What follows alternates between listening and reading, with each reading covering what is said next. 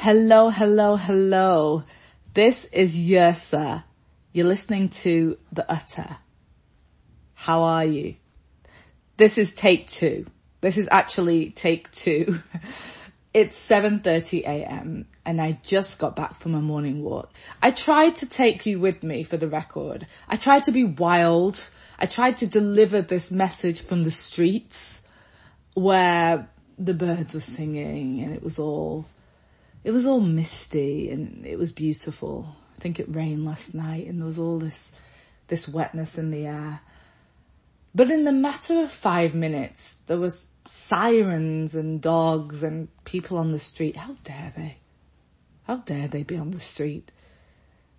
I don't know. I, I think I've got to, you know, the season's changing. I've got to make it out a little earlier. I miss the sunrise and I miss, I miss the quieter street but yeah, the, the voice note that I intended was, was unusable. So here I am reporting to you safely back in my room.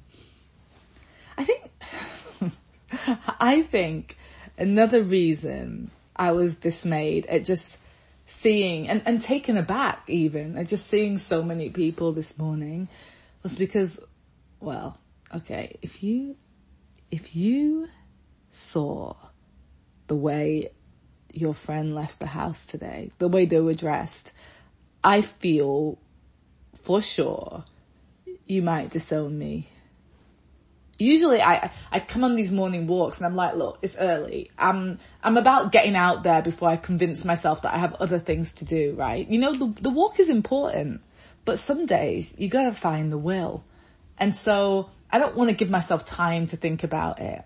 So mostly I throw a coat over whatever I have on or whatever I can find and, and go. I just go. And today is a lemon yellow sweatpants, a brown sweater and a green coat. The, the brown sweater has a hole in it. And, and this is not cute Brooklyn mismatched chic. This was like, this was this was obscene. Like, like I was obscene this morning.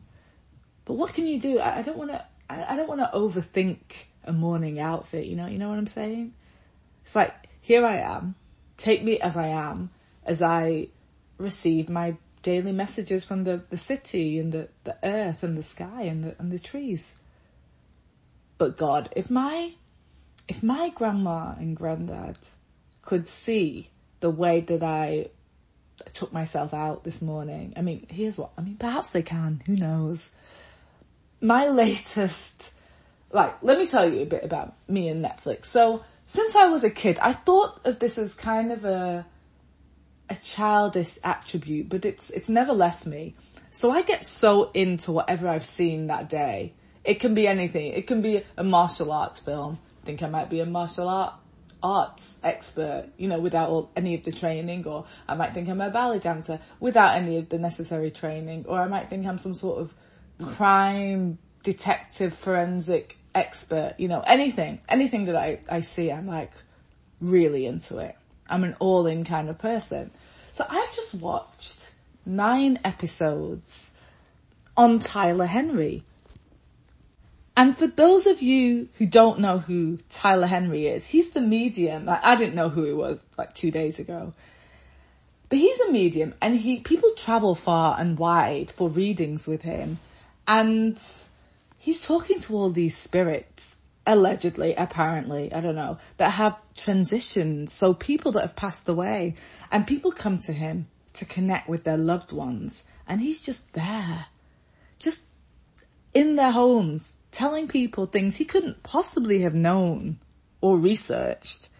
And I like to be logical about a thing. I wouldn't say I was cynical, but I, you know, I like to be logical about a thing. But I don't know, after watching nine or ten episodes, it, it, it seemed legit. But it is interesting. I mean, if it is legit, if that can really happen, and the dead are just recounting things like conversations people were having in the house and they're answering questions that that people have may, maybe wondered aloud does that mean they can see us? Does that mean they can see and hear everything? I don't want them to see and hear everything. I don't want, I don't want anyone to see and hear everything. Like how I'm dressed today, my grandma would not approve. My mum would approve. My mum wouldn't mind this. Thank you all for all of your messages about my granddad.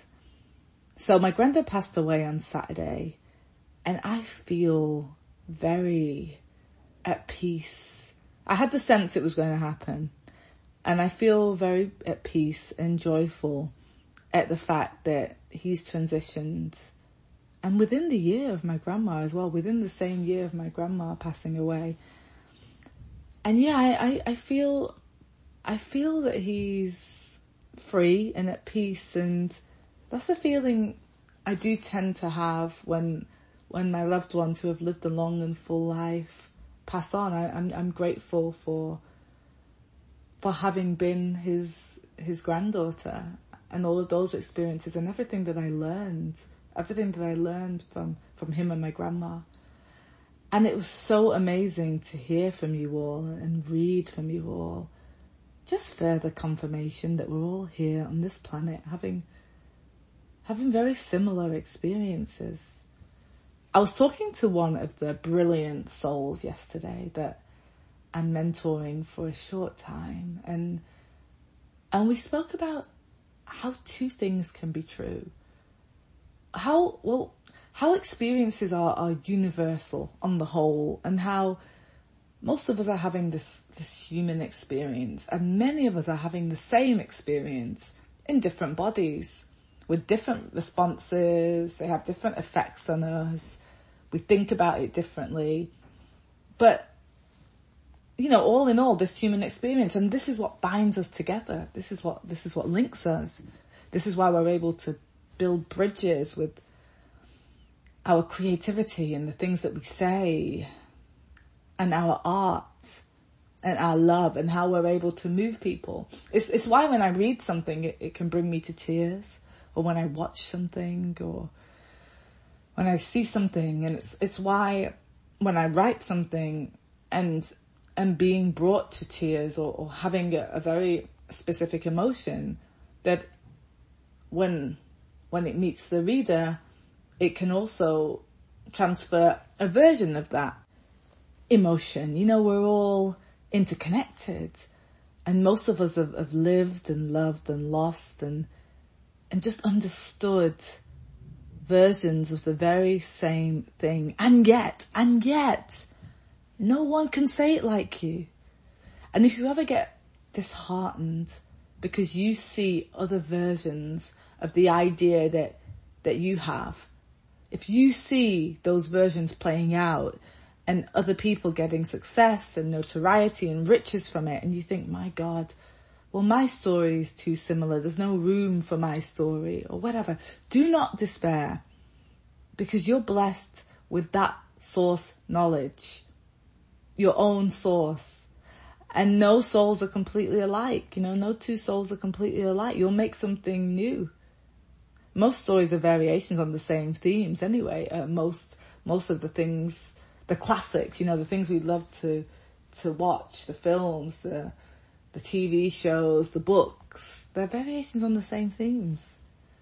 Themes that we never get bored of because we go on and on and on having them. Anyway, all of this to say, this is a very long way of saying you got a project and you're getting disheartened because you see a project that's like yours or you think might be better than yours.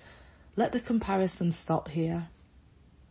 You know, they say, they use that phrase, comparison is the thief of joy. It's the thief of everything. Motivation, insight, newness. Stop comparing, which is easier said than done, I know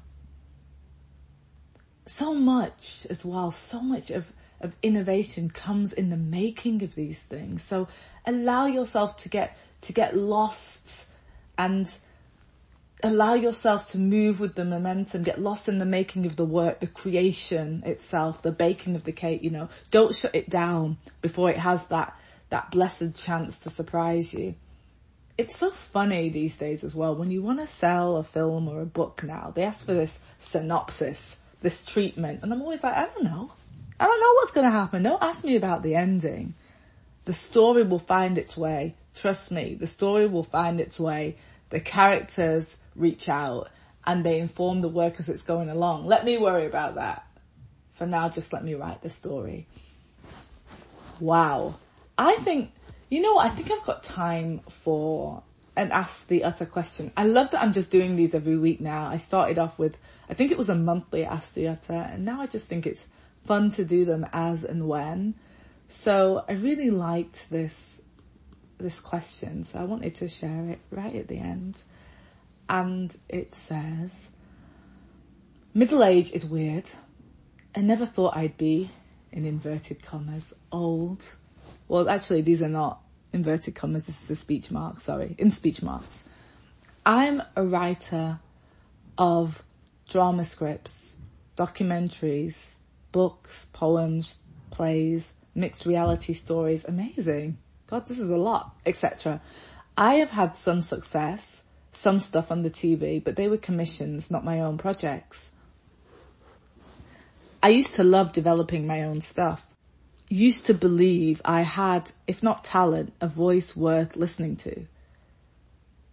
Well, I'm just going to interrupt and say, whether there were commissions or not, of course you have a voice worth listening to because it's still your voice. Anyway, let me carry on. Sorry to interrupt your question, but over the years, I've had so many rejections, so many refusals, and fe- I'm feeling defeated. I've learned helplessness, and whereas in the past I felt joy at picking up the pen, now I'm afraid and hopeless. I often think I should just quit right now and then. I'm living a crisis of faith. What would you do to rekindle that essential flame? It feels like if I quit, it would be like obliterating myself. I just want to be heard and seen, yet when I am, I just want to hide in shame. Complicated. My question is, what would you do to rekindle the flame? Should I just give up? Well, you've come to a place where you're, you're never going to hear the words give up. I'm never going to tell you to give up. And it just sounds like, you know, sometimes I think when there has been a barrage of rejection, and I, I know it well, I know it well, I I like to switch it up. So if there's an area that I've I've been trying and I feel like I'm hitting a sort of brick wall, then you know, it sounds like this is what you do. It sounds like you you you wake up for this. A writer, I mean, you do drama scripts, documentaries, books, poems, plays. You're a writer, so there's no getting away from that. So within that, switch to something that doesn't remind you of rejection that fills you with, with joy.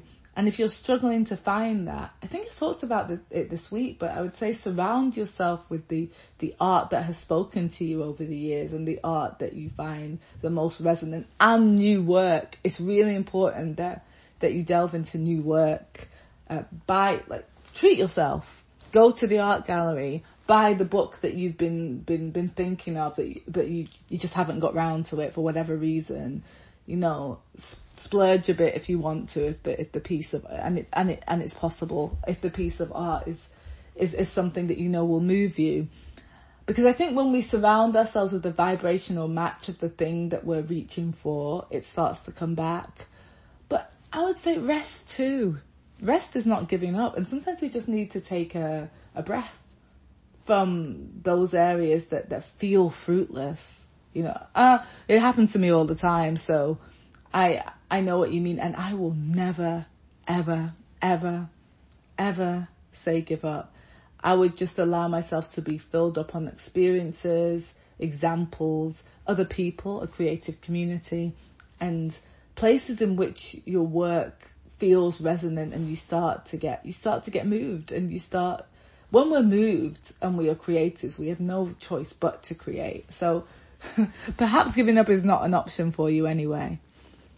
Same with the shame, um, the feelings of shame. I think, I think the antidote to that could be again surrounding yourself with examples of, of those who take risks. I always talk about this, but I think it's, I just think it's, it's true, you know? And old, who's old? who's old? No. I don't think I don't think your source has an age, you know. I don't think that thing inside you, that spark in you has an age. It just responds to what's around you and, and what, what is being reinforced. And it just sounds like you're a little tired, you know. Been there. It happens. It happens. Find those people, places and things that make you feel lighter, that make you feel like there's something to say. And if there's nothing to say right now, that's, that's also fine. You're always collecting data. You're always at work. The creative soul, the artist soul is always at work. Anyway, I hope that answered the question. And that is, that's me for today. Uh, enjoy your Friday and your weekend and God, all the weekends. And, uh, we'll talk soon. Bye.